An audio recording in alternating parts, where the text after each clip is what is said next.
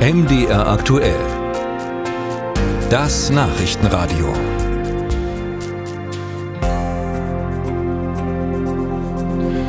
Bröckelt die militärische und politische Unterstützung für die Ukraine? Was wir sicher wissen, ist, dass Russlands Machthaber Putin genau so kalkuliert, dass die Ukraine nach und nach allein gelassen wird und er dann durchmarschieren kann. So hat er uns in den letzten Tagen wieder mal zu Protokoll gegeben.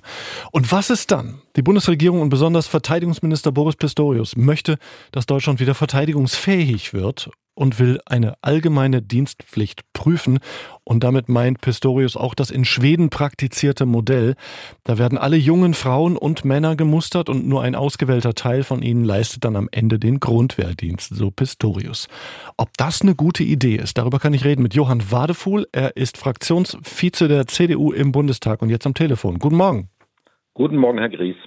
Herr Wadefuhl, hätte Pistorius bei diesem Weg Ihre Unterstützung? Na, er hat zumindest mal meine Unterstützung oder die Unterstützung der CDU-CSU-Fraktion, äh, wenn er darüber nachdenkt oder auch äh, irgendwann mal Entscheidungen trifft, wie die Personallage der Bundeswehr, übrigens auch anderer Organisationen, die sich äh, um Katastrophenschutz kümmern, verbessert werden kann. Denn in der Tat, eins ist richtig. Wir haben äh, die von Ihnen erwähnte Bedrohungslage durch Russland. Wir haben auch andere bedauerlicherweise äh, kriegerische Konflikte, die uns nicht ganz unberührt lassen. Wir haben auch ähm, andere, andere Herausforderungen. Denken Sie an Elbhochwasser, äh, denken Sie an Waldbrände, äh, denken Sie an die letzte Pandemie. Äh, überall dort ist die Bundeswehr zuletzt eingesprungen. Das kann sie auch nicht immer alleine leisten. Das heißt, wir haben in allen Blaulichtorganisationen, vom Technischen Hilfswerk über die Feuerwehren, äh, die ganzen karitativen äh, Organisationen bis hin in der Tat zur Bundeswehr, Personalprobleme, erhebliche Personalprobleme und müssen aus diesem Grund, das möchte ich mal als Hintergrund erläutern, einfach darüber nachdenken, ob wir auch verpflichtende Modelle diskutieren. Wir als CDU sind für eine allgemeine Dienstpflicht, die mhm. dann einen Dienst in all diesen Organisationen umfassen würde, nicht nur bei der Bundeswehr. Aber es war ein Verteidigungsminister von Ihnen, nämlich Karl Theodor zu Gutenberg von der CSU, der die Wehrpflicht und damit auch den Zivildienst ausgesetzt und damit de facto abgeschafft hatte. Müssen wir also zurück in die Vergangenheit, um verteidigungsfähig zu werden? Ja, in gewisser Weise schon. Ähm, manch einer sagt ja heute, das war damals ein Fehler. Ich sage, damals war es richtig weil es damals überhaupt gar keine Bedrohungslage gab und weil wir auch gar nicht mehr die sogenannte Wehrgerechtigkeit herstellen konnten, also äh, Gerechtigkeit bei der Einziehung derjenigen Männer, die wir tatsächlich nachher brauchten. Wir sind in einer neuen Zeit.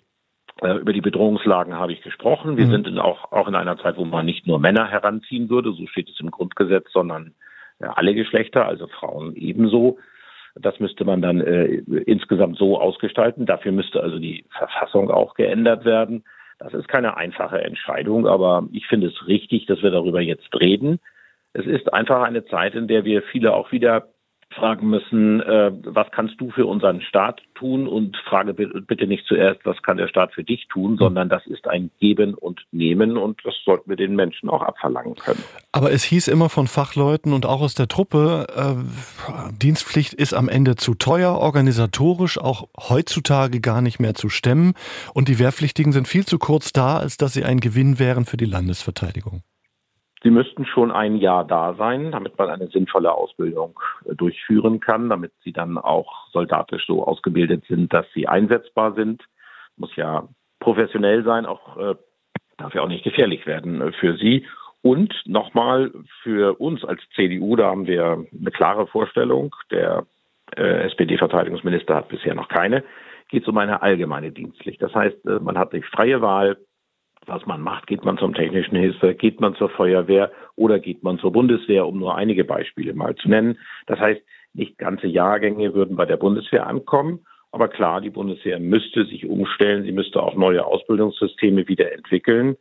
Nur der Grund ist eben derjenige, den wir am Anfang besprachen. Wir haben einfach viel zu wenig Personal. Auch die Bundeswehr hat erhebliche Personalprobleme. Und deswegen muss Minister Pistorius jetzt endlich äh, einen Vorschlag machen, der auch umsetzbar ist. Wir sind gesprächsbereit. Aber es geht schon darum, ich verstehe Sie richtig, dass eine allgemeine Dienstpflicht sowas wie eine Krücke wäre, um am Ende mehr Berufssoldaten zu bekommen.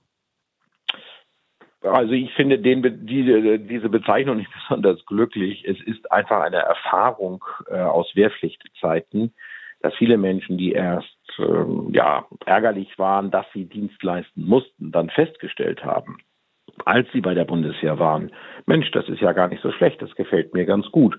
Und die sind dann für einige Zeit als Zeitsoldaten oder sogar für ihr gesamtes berufliches Leben dort geblieben bei der Bundeswehr. Also äh, in der Tat, äh, wenn man den Laden kennenlernt, wenn man mal da ist, dann entdeckt die eine und der andere ganz bestimmt, dass das das Richtige äh, für sie ist.